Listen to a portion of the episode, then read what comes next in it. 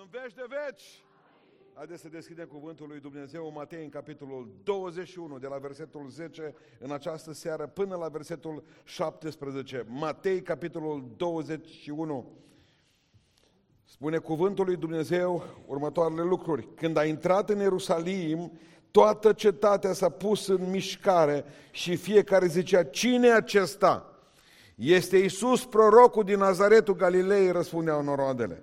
Iisus a intrat în templul lui Dumnezeu, a dat afară pe toți cei ce vindeau și cumpărau în templu, a răsturnat mesele schimbătorilor de bani și scaunele celor ce vindeau porumbei și le-a zis, îi scris, casa mea se va chema o casă de rugăciune, dar voi ați făcut din ea o peșteră de tâlhare.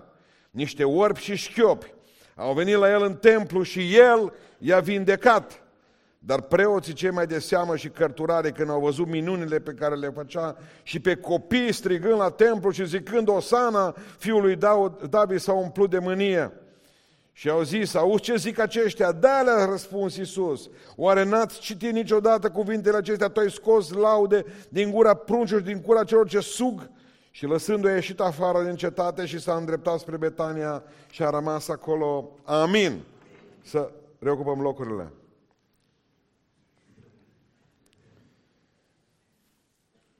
Spuneam de dimineață că dacă te duce pe Google, Google Maps, pe hărțile de la Google și vrei să te orientezi și să întrebi uh, unde pui adresa lui Dumnezeu.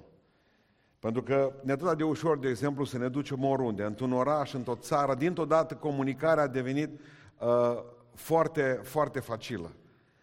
Uh, eram săptămâna trecută în Italia și căutam ceva, dar căutam ceva general. Nu ne gândeam că putem găsi pe noi cu, cu microbus cu număr de România ne opream lângă italieni să-i întrebăm. Fugeau toți. Iar opream, stați că vrem să vă întrebăm ceva. Nimeni, că dacă vrem să le furăm, furăm portofelul. Măi, oameni buni, e atât de simplu ca astăzi, când ai mijlocele acestea comunicare, ca să mergi până la capătul pământului și să găsești o adresă. Și pe Dumnezeu, unde îl punem pe adresa aceasta? Știți ce spune Sfânta Scriptură? Că gloria lui Dumnezeu, evrei o numesc Shechina, gloria lui Dumnezeu a fost cantonată, uh, pusă undeva în anumite zone. Deci au putut să spună cu adevărat, gloria lui Dumnezeu este într-un anumit loc. Și spune cuvântul lui Dumnezeu că între anul 1437, patru dacă poți opri monitoarele astea, iară sunt cap la mine și în bubuie.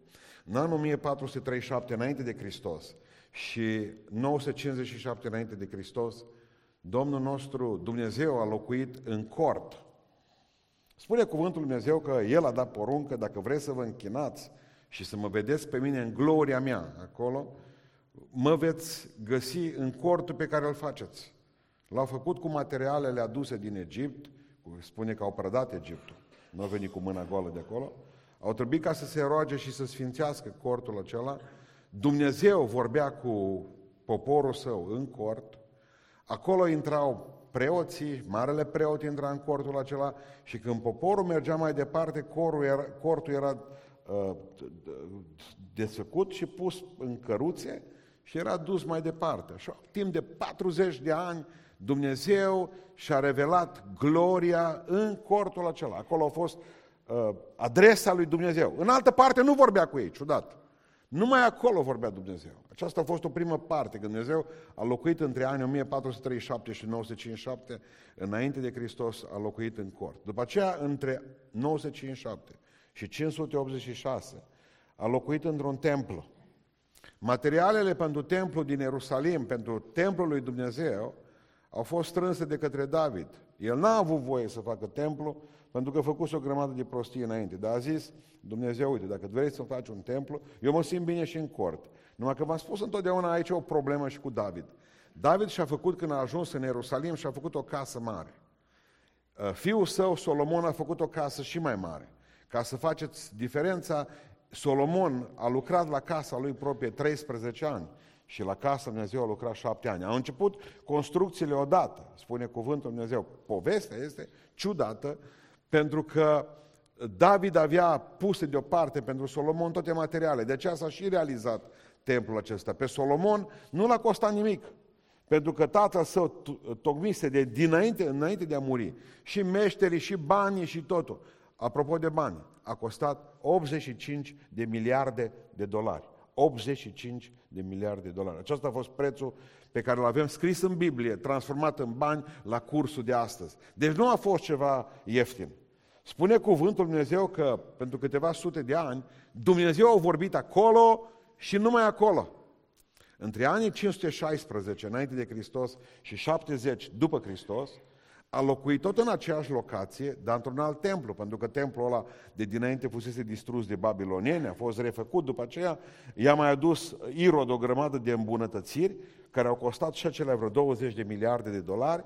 Uh, Irod cel Mare a renovat templul și a dat o strălucire care numai odinioară, pe vremea lui Solomon avea templul acesta. E bine, între anii aceștia Dumnezeu a locuit acolo și numai acolo. Observați un lucru important. Iisus când intră seara aceasta, am citit, dacă ați fost cu atent, a intrat în curtea templului. Pentru că în templu nu puteau intra numai preoții, ori Domnul nostru nu era recunoscut de către evrei ca preot. Deci el n-a intrat decât în curtea templului. El care este templul lui Dumnezeu, gândiți-vă, a intrat doar în curtea templului.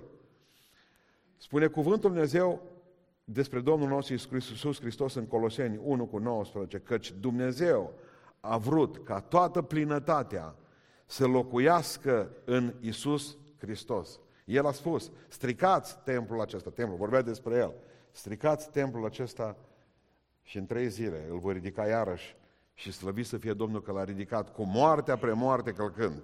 Nu l-a lăsat în mormânt. E bine, unde locuiește Dumnezeu astăzi? Pentru că din anul 70, templu, piatră pe piatră nu mai rămas din el. Unde putem așeza pe Dumnezeu? Ca și locație. E bine, dragilor, Dumnezeu locuiește, în primul rând, Dumnezeu locuiește în noi, zic noi la plural și asta înseamnă biserica. Dumnezeu locuiește în noi, la plural, și asta înseamnă biserica. Veți vedea ce importanță, important este să faceți deosebire între clădirea bisericii și biserica. Dumnezeu locuiește în noi, la plural, și asta înseamnă biserică. Iisus Hristos, timp de 33 de ani, a avut un trup. După ce a plecat la cer, a zis, eu nu mai am un trup, acum voi sunteți trupul meu. Pentru că El e capul și noi suntem mădulare unii altora și împreună formăm trupul Domnului nostru Isus Hristos. Noi, și noi suntem biserica, și vorbesc despre biserică în sensul spiritual, nu despre clădire, pentru că spune în 2 Corinteni 6 cu 16. Noi suntem templul lui Dumnezeu, ascultați ce spune Domnul, eu voi locui și voi umbla în mijlocul lor, eu voi fi Dumnezeu lor și ei vor fi poporul meu. Asta spune Dumnezeu. În Vechiul Testament, Dumnezeu avea un templu pentru un popor. În Noul Testament, Dumnezeu are un popor pentru un templu. Pentru templul Duhului lui Dumnezeu care locuiește în noi. Zice Domnul Iisus Hristos în Matei, dacă se vor întâlni doi sau trei și se vor aduna undeva, dar în numele meu, voi fi și eu în mijlocul lor și oamenii aceia vor forma biserica mea. Eu voi fi în locul și voi locui acolo împreună cu ei. Doi sau trei adunați în numele meu. Dumnezeu nu trăiește, asta trebuie să înțelegeți, între pietre moarte, ci între pietre vii. Când a ars biserica, clădirea bisericii, vărului meu, Dorel Toma, pastor de la Mangale, a ars doar clădirea bisericii, a fost distrusă doar clădirea bisericii, biserica a rămas în picioare. Întrebarea francezilor de săptămâna trecută a fost, ce ars?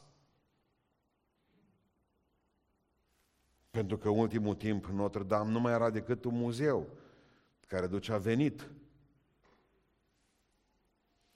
Oare oamenii aceia care s-au rugat fără clădire, cum am văzut pe francez, îngenunchiați în fața ruinelor ce mai rămas din clădire, ori fi realizat că Dumnezeu nu iubește nici piatra și nici cum zic cei de la taxi că Dumnezeu iubește lemnul. Pentru că nu le-a iubit. Așa au ars schelele alea chibrituri.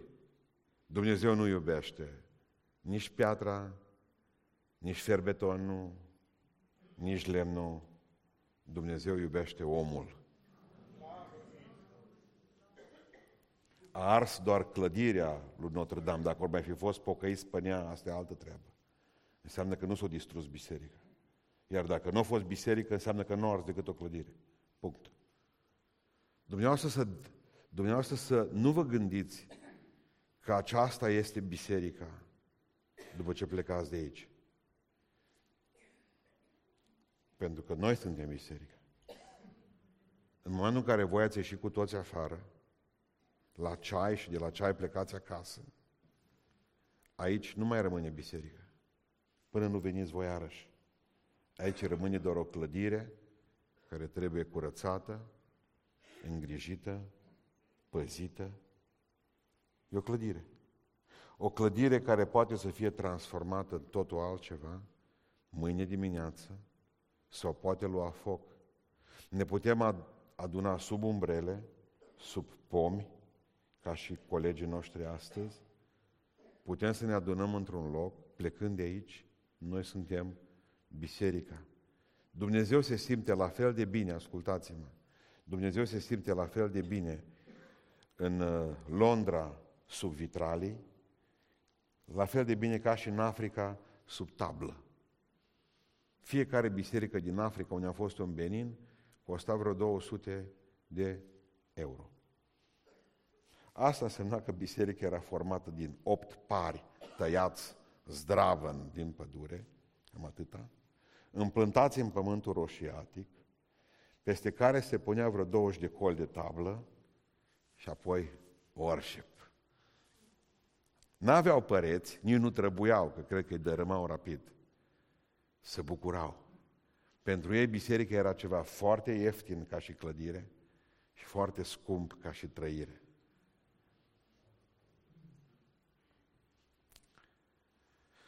Astăzi în Sri Lanka, 200 de frați de noștri au fost omorâți în ziua învierii și au devenit stelele lui Dumnezeu. Așa au răspuns musulmanii cu Hristos a înviat, la Hristos a înviat, punând foc și bombe peste tot. Ce am văzut în știri între slujbele bisericii, numai sânge și oameni care se plângeau și oameni, am fost impresionat. Nimic n-am fost impresionat, dar nimic când o ars notă dram. Putea să ardă toată de 10 ori și să nu mai rămână nimic din ea. Dar mă durut când am văzut că Biserica lui Hristos a fost atacată. Când am văzut Biserica lui Hristos, mama cu copilul în brațe omorâtă, s-au dus la înviere să zică Hristos a înviat. Probabil că musulmanii știu ce nu știm noi. Că noi suntem biserica.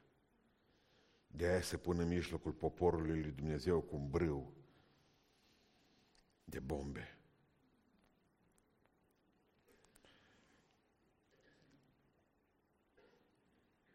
Spuneam studenților mei ieri că s-a dus o mamă cu, un fi, cu o fică la biserică, soțul i-a murit, ea s-a întors la Dumnezeu și totdeauna au luat pe fica aia singura pe care o avea, avea șase ani fata și mergeau amândouă la biserică și când întreba unde te duci, mă duc, mergem la casa Domnului. Mergem la casa Domnului și mergem la casa Domnului și mergem la casa Domnului. Foarte bine. După vreo trei luni de zile, mergând ele prin ploaie, fiecare cu umbrela ei, Fata se oprește la un moment dat și zice, mami, ce vreau să spun o întrebare. De câteva luni de zile mergem la casa Domnului. De ce nu-i niciodată Domnul acasă? Și asta e o tragedie. De ce nu-i niciodată Domnul acasă? Dacă asta e casa Domnului, de ce lipsește de atâtea ori? Știți de ce? Pentru că noi nu-L aducem cu noi, așa cum nu-L ducem de aici cu noi. Și atunci Domnul, care nu iubește nici lemnul și nici piatra, nu e aici. De aia nu se vindecă oamenii, de aia nu se mântuiesc oamenii, de aia nu se botează oamenii, de aceea nu-i lucrarea lui Duhului Sfânt în locul acesta. Pentru că Dumnezeu e absent. Pentru că nu l-am adus noi, noi suntem biserica. Toată lumea are impresia, ce mai mult de fapt am impresia, că Dumnezeu e aici și noi nu mai intrăm așa sub binecuvântarea Lui când intrăm înăuntru. Nu e adevărat. Trebuie să fii român ca să înțelegi asta, că Dumnezeu ar avea o catedrală a Lui pentru un întreg neam. Da. Nu, nu. Dumnezeu are niște oameni sfinți și coalea că vor ajunge, că vor ajunge și nu văd niciun fel de problemă pentru că frații noștri ortodoxi cu greco-catolice și alții știu bine ce înseamnă pușcăriile. Și știu bine că în pușcării au simțit prezența lui Dumnezeu. Și atunci nu ar avut nici probleme, care e baptist și care e ortodox și care e greco-catolic. Deci Dumnezeu trăiește în noi și asta se numește biserică. Dar Dumnezeu trăiește și în mine și asta mă face să fiu un credincios. Locuiește și colectiv, dar și individual. Și dați-mi voie să citim împreună. Haideți să citim împreună în 1 Corinteni, capitolul 6. Spune cuvântul Dumnezeu așa, versetul 19, versetul 20. Nu știți că trupul vostru, trupul, este templul Duhului Sfânt, care locuiește în voi și pe care l-ați primit de la Dumnezeu și că voi nu sunteți a voștri. Căci ați fost cumpărați cu un preț. Proslăviți dar pe Dumnezeu în trupul și în Duhul vostru, care sunt ale Lui Dumnezeu. De aceea nu poți face ce vrei cu trupul tău, că nu e a tău. Hristos în voi. Nădejdea slavei. De ce n-am voie să mă omor cu colesterolul? Pentru că Hristos locuiește în mine și trebuie să locuiască în mine cât mai mult. O mare problemă care ne frământă acum în ultimul timp este faptul că frații noștri pleznesc. Nu mai apucă 70 de ani. Mănâncă până crapă.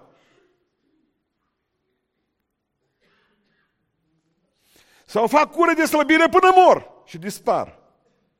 Ne bate în joc de trupul care e templul lui Dumnezeu. Probabil că ar trebui ca să spuneți că orice vă pasă, orice vă robește, e rău. De ce n-am voie să beau? Dacă ne uităm bine în Biblie, e greu de găsit un răspuns pentru generația asta. Pentru că nu mai, e, nu mai e al tău trupul, deci nu poți face ce vrei cu el. Dacă Dumnezeu e în el, întreabă-l pe el să vezi Poți să stai printre băutură. Ce vrei să-ți dau acum, Doamne? Ce tutun vrei să bag în tine? Ce fum? Dacă în tine locuiește Dumnezeu,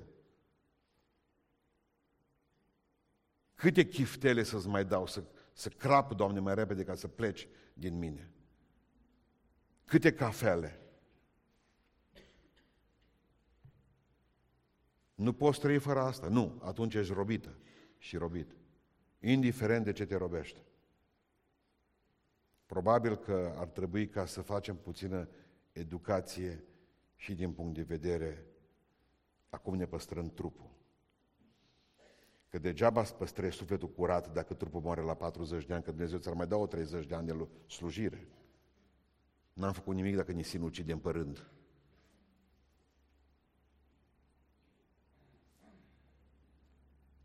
Dumnezeu trăiește în noi. Iar când trăiește Hristos în noi, am vreau să vă spun ce se întâmplă când trăiește cu adevărat. Dacă, zice Pavel, cu adevărat Dumnezeu trăiește, în că să nu trăiască. Când Dumnezeu trăiește în noi, sunt patru semne clare pe care le vedem în seara asta aici. Primul, când Dumnezeu trăiește în tine, dă afară necredincioșia din tine și păcatul. Când a venit Hristos în templu, în curte, când Hristos intră în templul nostru, vede tâlharii care schimbă, tâlharii ăștia, comercianții sufletului nostru. Și Hristos, voi ce faceți în el? Eu când îl invit pe Hristos în viața mea și zic, zic vino la mine acasă, în templu, vino și ia casa asta în stăpânire. Păi Domnul nostru nu va locui împreună cu ei. Îi dă afară. Îi dă afară. Dacă încă tâlharii sunt acolo, înseamnă că nu-i Hristos. Când Domnul intră, îi dă afară pe tâlhari. Haideți să vă explic cum e cu asta. Ce făceau schimbătorii de bani? Trebuie să urmărim procesul. Schimbătorii de bani stăteau în templu. De ce? Pelerinii veneau din toată lumea. Și pelerinii veneau cu moneda romană. Pe moneda romană era chipul cezarului. Dar în templu nu puteai să intri cu chip cioplit. Și atunci aveau bani în templu, banii templului. Mari preoți coordonau tot rețeaua de schimb valutar din templu. Aveau bani fără chip. Banii lor. Și zicea, voi nu puteți să veniți și să dați ofrandă cu bani, cu... n-aveți voie să intrați cu ei, ei așteptau în curte. Ai chip cioplit la tine? Da, dă la și la noi. Și cursul valutar. Deci, cursul valutar era îngrozitor. Rămâneau oie fără bani. Tot lăsau acolo. Fericiți și preoță s-au adunat astăzi. Că omul, mă, când are o boală, omul când are nevoie de Dumnezeu, dă tot, o casă, de mașină, acesta, acolo banii. Dar cu ce te duci acasă? Pe jos. Vine cu trenul, nu mai ajung bani, că am lăsat tot la popi. Lăsa acolo să vadă chipul. Venea omul de acasă cu mielul, fiți atenți. N-ați prins așa momentul în care v-ați dus în vacanță cu reșeu, cu voi, cu, ați adus parizer și soția și fasole și ați făcut în hotel și trebuie să vă dea pe, pe ușa. Nu. Eu am prins momente în alea. Eu am prins când am avut conferință pastorală și a venit un pastor cu gâsca după el și cu nevastă sa și cu reșeu. Când am văzut gâsca, n-am știu ce face cu ea. Zice, frate, trei zile. Bun. Și a dus și soția cu el. A fost singurul păstor dintre noi care o și-a dus nevasta cu el. Păi ce mie trebuie să-mi facă ceva de mâncare, eu nu mănânc ce mâncați voi. Bine, a doua zi toate sirenele sunau uh, din hotel. Uh, venea omul de acasă cu mielul. Mă zice, eu nu știu ce miel găsesc eu la templu. Trebuia să ducă miel. Venea de acasă. Mă gândiți-vă, venea 50 de km, 100. Două, uite cu mielul în spate. Când ajungea cu mielul la templu, ziceau ăștia care erau toți a preoților de acolo, zice, ă, ăștia cu animale, era sectorul cu animale. Zice, ce faci cu câinele ăla? Ce câine? Ce? Ăla din spate, dar nu-i câine miel. Ăla? Îl chemăm pe părinte să-l vadă. Eu știu de la Iosif Flaviu și vă spun acum. Uh, zicea părintele, ce îi, uh, ce animal, ce creatură asta? Păi părinte, e miel. Nu, nu, nu. Scrie în Biblie că nu-l aduci mie. Uite cum se uită mielul. Ăsta e zbanghiu. Scrie să fie fără cusur. Deci nu-i bun, nu. Avem noi niște miei buni. Avem miei ce? Aveau miei templului care erau crescuți de miei sfinți, miroseau tămâie. Behăiau versete. Uite, vă spunem acum cum miei până la capăt. Mergem după Iosif Flavius. Zice, părintele, avem acolo niște miei. Omul săracul zice, dacă l-aș da mielul meu la schimb, pă, ăsta nu-i miel, ți-am mai spus. Ăsta nu-i, ăsta nu-i miel. Ăsta e câine. Și atunci ce fac? Cumperi De la noi. Și cât costă mielul? Cât o vacă? Că ești în templu, vrei să te închini? Îi luaseră banii toți la schimb. Acum avea bani cu ce cumpăra fără chipul cezarului pe ei. Bani aprobați de templu. Mergea la miel. Lua mielul cu cât ziceau, mielul templului. Ăsta e bun? Bun, zicea preotul. Foarte bun. Omul lua mielul și cu ăsta ce fac? Cu ăsta. Cu ăsta zice, dacă vrei, îl lași aici. Dacă nu, îți dăm un leu pe el. Ia. Dar ce să facă? Că nu îl purta în spate, are 50 de kilometri. Deci îl lasă aici, lasă-l aici. Deja prindeți firul. Știți unde mergea mielul ăsta acum? La cireada popească. Spre de tămâie pe el, venea următorul, nu-i bun mielul tău, avem unul, bată că eu au fost vecini de drum, mie e doi. Eu au fost colegi, ortaci. Așa a fost. Și Iisus a enervat. Și a zis, voi mă chemați în templul vostru și voi încă mai faceți șmecherii, mă, pocăiților? Voi încă umblați cu... Păi dar noi avem, mă, frați care vând mașini, mă, miei, și dau ceasul înapoi la ele. Noi avem frați care spun, ia, ci că ți-aduc banii mâine și nu ți mai aduce și nu-ți mai răspunde la telefon. Ce Domnul Iisus Hristos, când eu vin la tine acasă, tu crezi că eu locuiesc cu tâlharii care ai tu în cap și în suflet? Să nu vă, să nu vă amăgiți. Nu veți vedea raiul. Când Hristos vine, dă afară tâlharii. Cuvântul care ne spune Dumnezeu, fiți sinceri în toate, indiferent cât vă costă. Frate, uite, vreau să-ți vând mașina asta. Numai numărul ideea. Atâta costă, dacă vrei bine. Dumnezeu ne-a chemat să aderăm la adevăr. La adevăr, indiferent cât costă adevărul ăla, dacă mă duc la om, îi lucrez la patron ca pentru Domnul, nu-l înșel și nu-l fur cu nimic, dar și patronul îmi plătește carte de muncă și îmi dă ceea ce îmi trebuie, că dacă nu-i sub blestem, că ce blestema să fie cel care nu dă salarul lucrătorului. Noi n-ar mai trebui să facem ache între noi. Că noi trebuie să avem cuvânt. Cuvântul meu mâine la ora șase, mâine la ora șase sunt acolo. Nu la șase și un sfert, nu la șase și douăzeci, că înseamnă că tâlharii sunt acolo. Minciuna încă e acolo, răutatea, lăcomia. Când Hristos intră într-un om în templul lui, dă afară tâlharii. Știți cum se purtau preoții ăia? Și schimbătorii de bani cu omul ajuns la ananghie. Nu există lucru mai scârbos decât să-l prinzi pe un om cum mă să iei bani de la omul cu cancer, mă, ca doctor? Tu știi, mă, că și avem și frați de-a noștri, mă, să numesc creștini, că tu știi că ăla nu mai are nicio șansă. Știi că e putre de cancer, măi. Tu zici că mai facem o operație și îmi povestea o asistentă zilele acestea, frate, îmi venea să-l scuip, când vedeam că o l-a mai chinuit pe omul ăla, l-a deschis, deși știa că nu trebuie mai deschis. Voia să ia banii. Mai țineți minte când a venit vântul ăla turbat, aici prin Beiuș, din eu luat țiglele și acoperișul pe casă, cum s-au scumpit-o, câțiva, cum ne-au prins la colț. Era țigla cât aurul. Parcă ne-am acoperit catedrala Mântuirii Neamului noi atunci în Beiuș. Atunci ne-a prins. Atunci să face bani. Folosești o furtună când atunci trebuie să o dai mai ieftin, mă.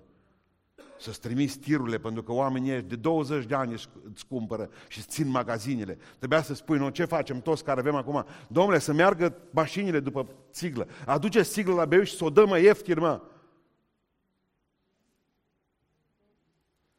Acum îl prins pe om de gât. Mâi momentul. Ce Iisus Hristos, ieșiți afară. Afară. Toți afară. Oamenii trebuie tratați corect. Onestitatea trebuie să fie singura noastră politică. Onest. Nu copiez la examen. Domnul profesor, n-am învățat. Dați-mi patru. Onestitate. Cât ai câștigat? Atât am câștigat.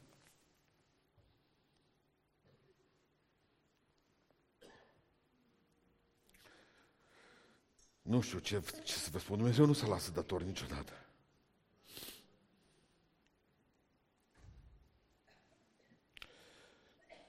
L-a enervat pe Iisus, pe Domnul nostru. Și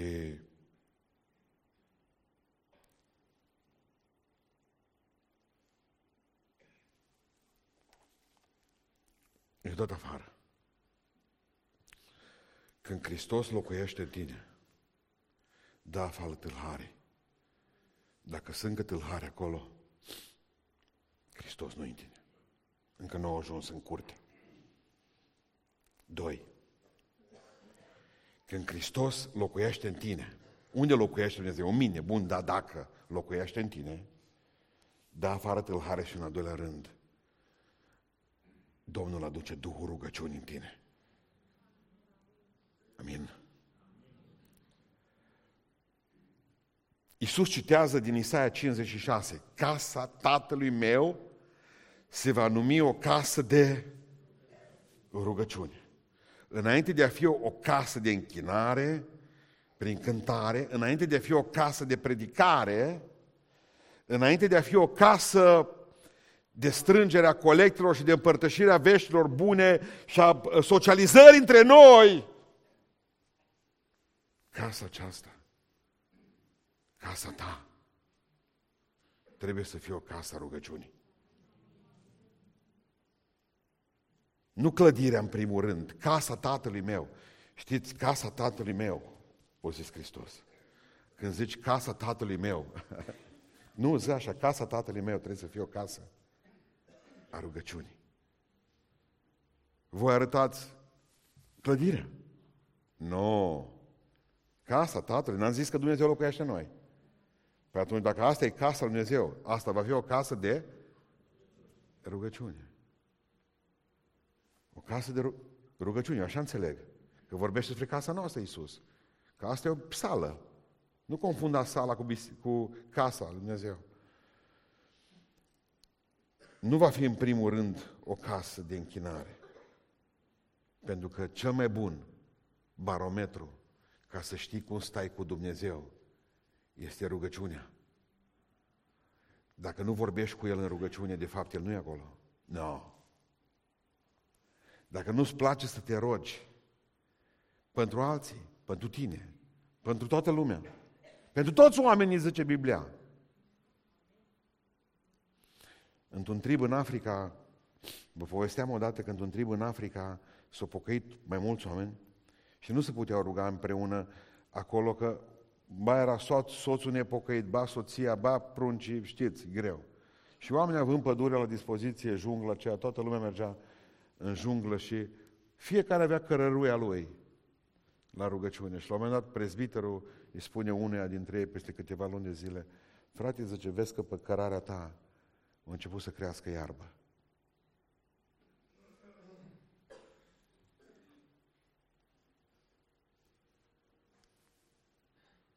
Trebuie să-ți, zice Ieremia, privește-ți urma pașilor în vale nu fi crescut iarbă și pe acolo pe la noi.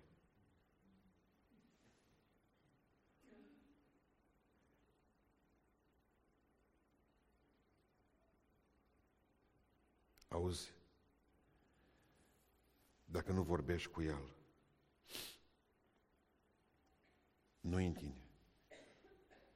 E cel mai fir, cel mai scurt fir în interior. Cheamă-mă și îți voi răspunde. Vino! Unde ești? Mă auzi? Dumnezeule surd. Păi dacă nu e în tine, e o problemă cu comunicarea. Dacă e în tine și răspunsul va fi rapid. Numai să deschide camera. Și ce ai Iisus? Aici sunt. Dumnezeu să dea bisericii acestea duh de rugăciune. Pentru că atunci înseamnă că Dumnezeu e noi. Pentru că un om care l are pe Hristos înăuntru, casa tatălui meu, se va numi o casă de rugăciune. Nu vă povestesc, nu vă povestesc ce viață de boier duc de când am spus aia cu îngerii. Vor să mă pună omul anului în vindecarea stărilor de nesom. Ei care se sculau pe la trei și care credeau că-s bolnav cu capul. Dintr-o dată auzi că soamne lui Dumnezeu, nu mai au treabă. Azi la masă îmi povestea, frate, zice, nu spun câte medicamente am luat. Dacă mi-am dat seama că îngerii, mă, zic, ce prost Adică îngerii vin să mă trezească și eu beau boaba. Frate, zice, am început să mă rog. Am zis, dacă toți stau treaz. Ce frate, nu pot să spun ce s-a schimbat casa mea, soția, copiii mei. Mulțumesc lui Dumnezeu pentru că îmi trimite îngerul pe la 3-4. Și mă scol dimineața și la 6 când mă pun înapoi. Ce medicamente, ce doctor te-ai vindecat, vin, Nina, po vreodată bolnav, eu zice. A fost neatent. Da. Nu știu cine e. E atât de simplu când știi că Dumnezeu e cu tine și în tine. Când știi că poți vorbi cu El.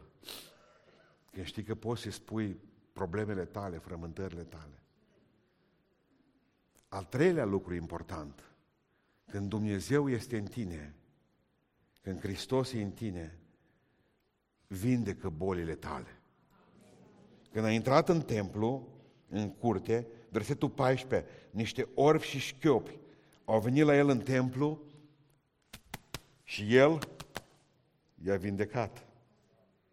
Păi dacă locuiește în tine cu adevărat, doar nu o să stea Acum o să vă fie greu ce vă spun. Într-unul care nu-i sănătos în viață, numai tă bolnav, pentru care a înturnat 2 litri de unde lemn pe capul lui. Obișnuiți al ungerii, ai ungerii. Haideți să vă povestesc ceva. Și Adi vă poate spune mai bine decât mine. Doctorul poate să vindece o arteră înfundată.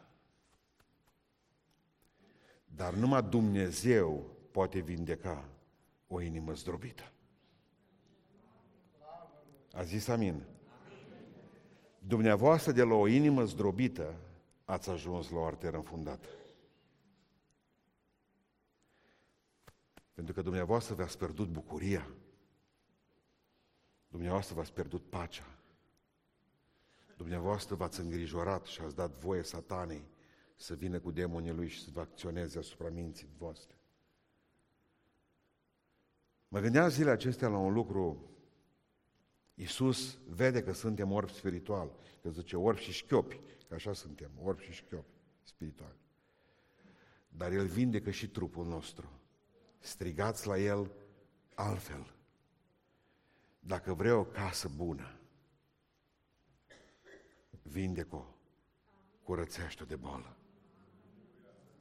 Dacă vrei să stai să te simți bine în mine, curățește mintea mea. Dacă vrei ca să ai asupra... Pentru că noi până la urmă, Dumnezeu te-a făcut bine, te-a vindecat. Dar tu înapoi l-ai gonit din casă de la tine, trăind viața cum vrei. Și ar o pus de la capăt. Și ar n-ai grijă de tine. Noi, toți muncim împotriva propriei noastre vindecări. Toți. Toți de aici muncim împotriva propriei noastre vindecări. Pentru că noi credem toți, toți credem de aici, că moartea îi lea cu tuturor bolilor. Și atunci noi nu ne mai luptăm. Ia pe frați, de aici încolo ce să mai aștepți? Dar câți ani ai? 50? Nu, nu mai mult. Trăiește în vârf de 40 de ani cu o pungă de medicamente după tine. Fii atent la tot ce apare nou. Dumneavoastră sunteți chemați să trăiți viața aceasta. Nu să o muriți. Bătrânii voștri vor fi plini de suc și verzi, oameni care să poată să slujească Dumnezeu până la sfârșit. Dumnezeu are nevoie de toți de aici. Dumnezeu are nevoie de noi cât mai mult în locul acesta. Dumnezeu vrea să vindece mintea noastră, trupul nostru, sufletul nostru, pentru că îi le dăm Lui. Ce faci cu ele bolnave? Ezechia a spus clar, îți bolnav și ce faci acum? Mai ai chinător? N-ai? Atunci vindecă, mă zice.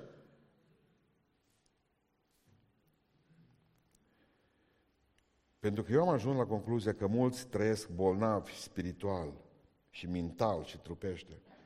Pentru că nu pot plăti, nu vor să plătească prețul vindecării, care înseamnă credința în Isus Hristos. Și decât să aibă credința aceasta, preferă să rămână bolnavi. Doamne, dă credința necesară, știm că e casa ta. Că dacă e a mea, mă por cum vreau cu ea. Dar dacă e a ta, mă por cum îți place ție. De aceea ești proprietar. N-ai decât să-ți văruiești casa asta. Să pui acoperișle aia. N-ai decât să o întreții, Doamne. Dar ajută-mă să înțeleg că sunt responsabil pentru asta. Și aș vrea să închei în această seară.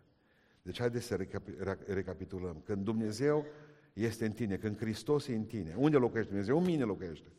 Cu patru condiții. Unu, atunci când vine, dă afară tâlhare. Nu mai e tâlhare. Doi, atunci când vine, vine rugăciunea peste tine. Casa tatălui meu se va chema o casă de rugăciune. Atunci când Hristos vine, vindecă în interior, vindecă mintea, vindecă trupul, vindecă rănile pe care le ai. Sunt lucruri pe care ți le vindecă doctorii, dar sunt lucruri pe care numai Dumnezeu le poate vindeca. Ia lui casa, dați-o! Și când Dumnezeu e în tine, aduce Duhul închinării. Spune cuvântul Dumnezeu în versetul 16. Și au zis, au ce zic aceștia? Da, le-a răspuns Iisus. Oare n-a citit niciodată cuvintele acestea? Tu ai scos laude din gura pruncilor. Pe momentul în care eu am intrat în cineva ce Iisus Hristos și acel cineva mi-a dăruit casa vieții lui și eu locuiesc acolo, la adresa aceea. Omul acela se va închina înaintea mea. Cum spuneam de dimineață, copiii au început să laude pe Dumnezeu spre disperarea fariseilor. Zice în Romanii, capitolul 8 cu 26, că Duhul ne ajută în slăbiciunile noastre. Mă, n-am putere cât un prunc mic, iau pe mulți. Abia atunci apare Duhul Dumnezeu, care te ajută în slăbiciunile tale. Iisus, 100%, nu va locui niciodată într-o casă murdară, plină de tâlhari, care nu e o casă de rugăciune, care nu e o casă de închinare, care nu este o casă vindecată. Iisus nu va, nu va locui acolo și pleca de acolo. Dumnezeu s-a mutat din templu, știți când? Dumnezeu s-a mutat din templu când Hristos a născut. De ce? Pentru că Dumnezeu a locuit în Hristos, așa spune Biblia. Că în El locuia Dumnezeu, toată plinătatea Duhului era în Hristos. Da? Când Hristos a plecat, locuiește în noi. Observați transferul. Din templu Dumnezeu pleacă în Hristos, din aceea din Hristos Dumnezeu pleacă în noi. Unde locuiește Dumnezeu? În noi. Ziceți amin. amin. Pentru că îl duceți acasă acum. Dar Dumnezeu, fiți atenți ce le spune Hristos evreilor. Vă rog să vedeți Matei 23 cu 38 cu mine. Deci după ce pleacă Hristos de la evrei, am o iară să scrie unul de seară și să mă fac antisemit. Dar eu spun ce citesc în Biblie. În Matei 23 spune cuvântul lui Dumnezeu așa. Versetul 38, un, un, un verset incredibil de frumos. Zice Iisus Hristos, Matei 30 și 23, uh, vă rog să mă uitați cu 38, da? Zice, iată, vorbind de evreilor, deci Matei 23 cu 38, iată că vi se lasă casa pustie. Observați că Domnul nu mai zice de templu, că ei vorbeau de templu. Iată că mi se lasă casa pustie. Zice Domnul, templul nu-i mai al meu, templul e al vostru. Eu am ieșit din el, zice Domnul, și dacă e a vostru, țineți de clădire până când o fac romanii praf. Pe mine nu mă mai interesează, zice Domnul. Iată că vi se lasă casa pustie. Și Domnul iese din templu și nu va mai intra decât în Apocalipsa, în el. Punct. Până atunci, e a vostru. E a vostru. Dumnezeu nu va trăi într-o casă murdară. Ioan 14 cu 16. Iar e foarte important versetul acesta. Mergeți cu mine Ioan 14 cu 16 și spune cuvântul Dumnezeu așa.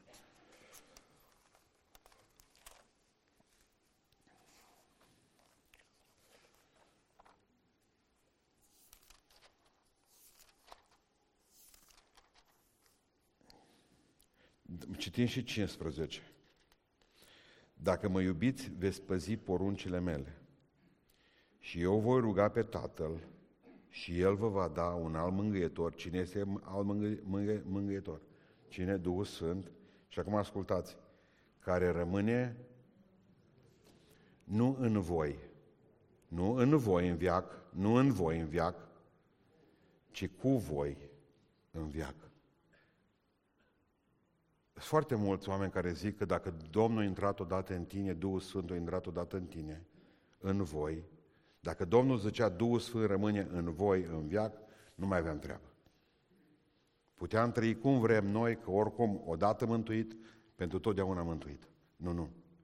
Zice așa că Duhul Sfânt rămâne cu voi, pe lângă tine. Când îi place cum arată casa, intră. Când o dai, intră. Când e murdară, cu voi. E pe lângă noi. Nimeni nu a zis că nu e pe aici. E prin zonă. Nu noi. Nu noi în viac.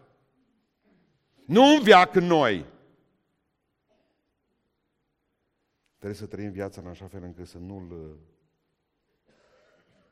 izgonim. E diferență în noi și cu noi. Simțiți diferența?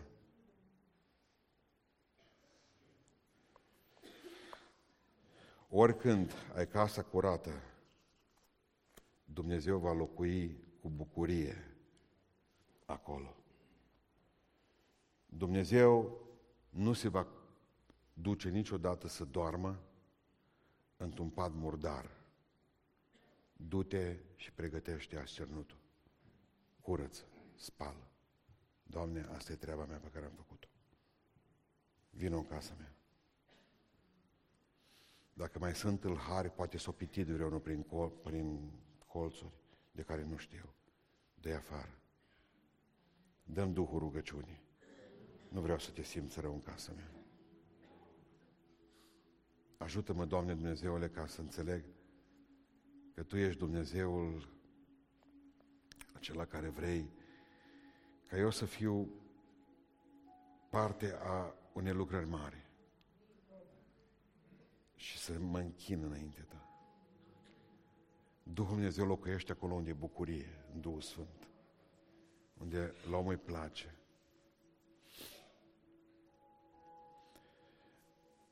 Împreună cu George am stat aproape trei ani de zile la biserica din Londra, în cartierul evreiesc Hendon. Îi vedeam pe evrei la sărbătorile lor. Ramură strâmtă aia. Evrei hasidici, aia cu perciuni, pălăriile alea, nevestele cu peruci pe cap toate lor, batic, strâmți, duri, nu miști. În comunitatea hasidică nu mișcă nimeni. Dar când îi vezi cum se închină, dansează, se bucură, sar pălăriile, perciunii cât colo. Ne uitam la ei. Știți ce spune în manualele lor hasidice? E un păcat grav să fii trist. Trist. Acum vezi ce îți lipsește. Ce nu-i în casa ta încât nu poate Dumnezeu să locuiască acolo? Unde locuiește Dumnezeu? În tine. Mai sunt tâlhari? Mai e lipsă de rugăciune? Mai e boală? De tot felul? Nu se poate folosi Dumnezeu de tine pentru că îngrijorările, boala minții, a sufletului, a trupului, mereu se face... Satana de multe ori ne apasă cu asta. Un om bolnav nu mai reacționează cum trebuie înainte Dumnezeu. Sau poate nu mai ai închinarea plină de bucurie. Adu-l înapoi, că Duhul Sfânt e cu voi și în voi, dar nu cu voi în viac. Nu în voi în viac, ci cu voi în viac. Nu în voi în viac. Când se murdărește casa, iată că vi se lasă casa pustie. Știți când Dumnezeu o termina cu un om? Când o plecat de el și a zis, fratele meu, până acum ai zis că e casa ta, nu a ta să fie. ori ești al tău, ori al lui. Dacă ești a tău, vindecă-te. Trăiește. Muncește, mănâncă din tine dacă ești al tău. Dacă ești al lui, nu mai ai nicio treabă. Lui ai dat-o. N-are decât să aibă grijă de ea. Unde locuiește Dumnezeu? Unde a lăsat? În noi. Cum era cântarea asta? Sunt al lui, sunt al lui, nu sunt al meu. Și al Domnului. Să nu uitați, dar nu musi să o cântăm pe asta. Haideți să ne ridicăm în picioare. Ce spunem în rugăciune?